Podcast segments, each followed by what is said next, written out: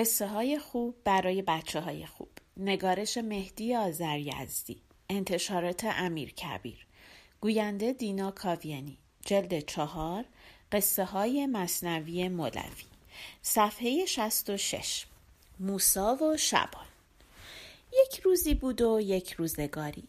یک روز حضرت موسا از راهی میگذشت. در کنار راه صدای سوزناکی شنید.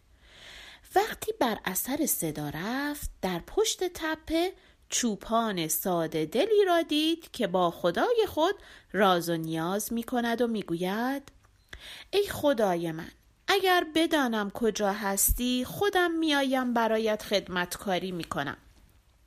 موهای سرت را شانه می‌زنم کفشت را میدوزم لباسهایت را می‌شویم خدایا من دوستدار توام و اگر تو را ببینم جانم را قربانت می کنم و همه بزها و گوسفندهایم را فدای تو می کنم خدایا من می‌خواهم جایت را بدانم تا برایت ماست و پنیر و نان روغنی و شیر بیاورم. هر روز پیش تو بیایم و هر کاری داری برایت بکنم. خانت را جارو کنم و اگر بیمار شدی از تو پرستاری کنم. و از این حرف ها حضرت موسی از حرف های شبان خشمگین شد.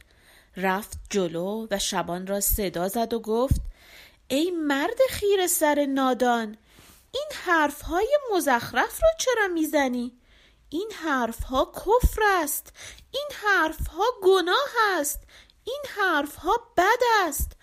باید توبه کنی و دیگر هیچ وقت این چیزها را نگویی.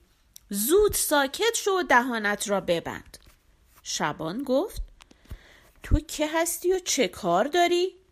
من که حرف بدی نمی‌زنم و کار بدی نمی کنم من مشغول مناجات و عبادت خدای خودم هستم.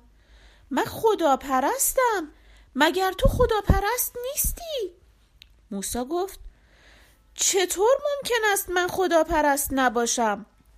من خودم خداشناسی را به مردم یاد می دهم من نمی‌گویم خدا را عبادت نکنی اما خدایی که ما می پرستیم خانه ندارد جا ندارد تن ندارد روح ندارد لباس ندارد دست و پا ندارد سر ندارد شکم ندارد خوراک ندارد عاجز و محتاج نیست. این حرف هایی که تو می‌زنی هر کس بزند کافر می شود و از دین خارج می شود خدا به هیچ چیز احتیاج ندارد.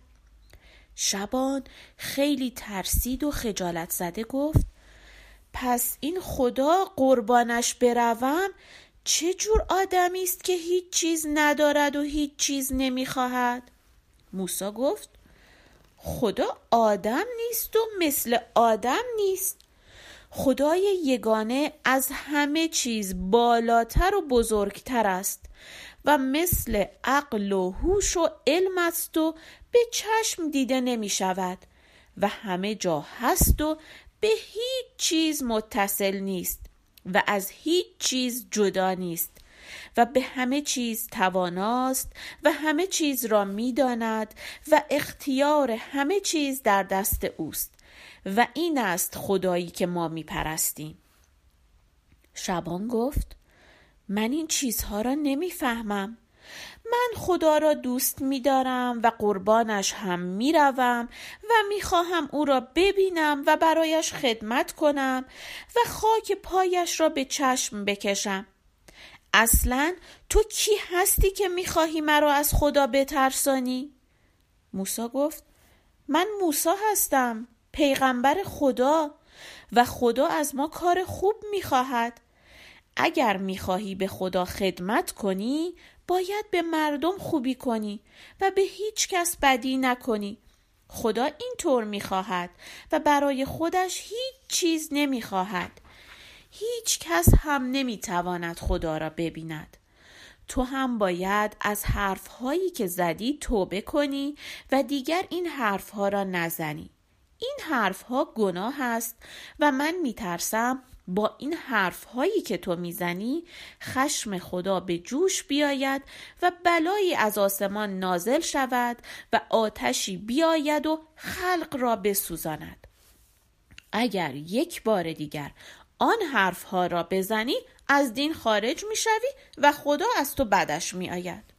شبان گفت ای موسا تو مرا ناامید کردی و دهانم دوختی و آتش به جانم زدی. من میترسم و دیگر نمی‌دانم چه کنم. وای بر من که چقدر بدبختم.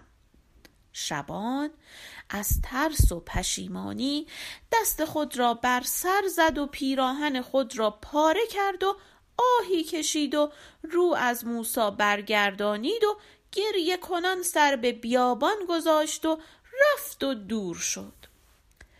موسا هم از این برخورد نامتناسب پشیمان شده بود و در فکر بود که چگونه خداشناسی را به این مردم ساده دل بیاموزد و همچنان حیرت زده بود که از جانب خدا به او وحی رسید که ای موسا با این رفتارت بنده ما را از ما جدا کردی.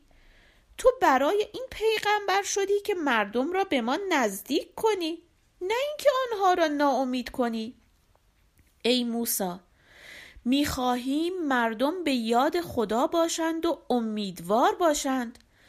درس خانده ها حرف های بهتر می‌زنند اما ساده دلان هم باید خدا را بپرستند. مردم باید عملشان خوب باشد. حرفهای خوب را همه کس بلد نیست و دل که به خدا باشد کار تمام است. ما تو را فرستادیم که مردم را به سوی خدا بخوانی و قلبشان را به نور ایمان روشن کنی. این شبان هرچه بود دوست ما بود و رو به خدا داشت. اما تو دل او را شکستی ای موسا مثل این بود که به موسا گفته باشند ای موسا در دنیا کسانی هستند که به خدای نادیده ایمان دارند و دینی و پیغمبری و کتابی می‌شناسند و کسانی هم هستند که به جای خدا بت را میپرستند و مار را میپرستند و گوساله را میپرستند و چیزهایی میپرستند که عقل آدمی از آن بیزار است و مرد آن است که اول این گمراهان را به سوی خدا دعوت کند. نه آنکه خدا پرستان را دلازرده کند و بت پرستان را به حال خود بگذارد. در این وقت موسی از آنچه با شبان گفته بود پشیمان شد آتشی از شرم در وجودش شعله کشید و ناگهان به دنبال چوپان دوید و از همان راهی که شبان رفته بود با شتاب او را دنبال کرد تا به او رسید و گفت ای شبان خوشحال باش که از جانب خدا دستوری رسید.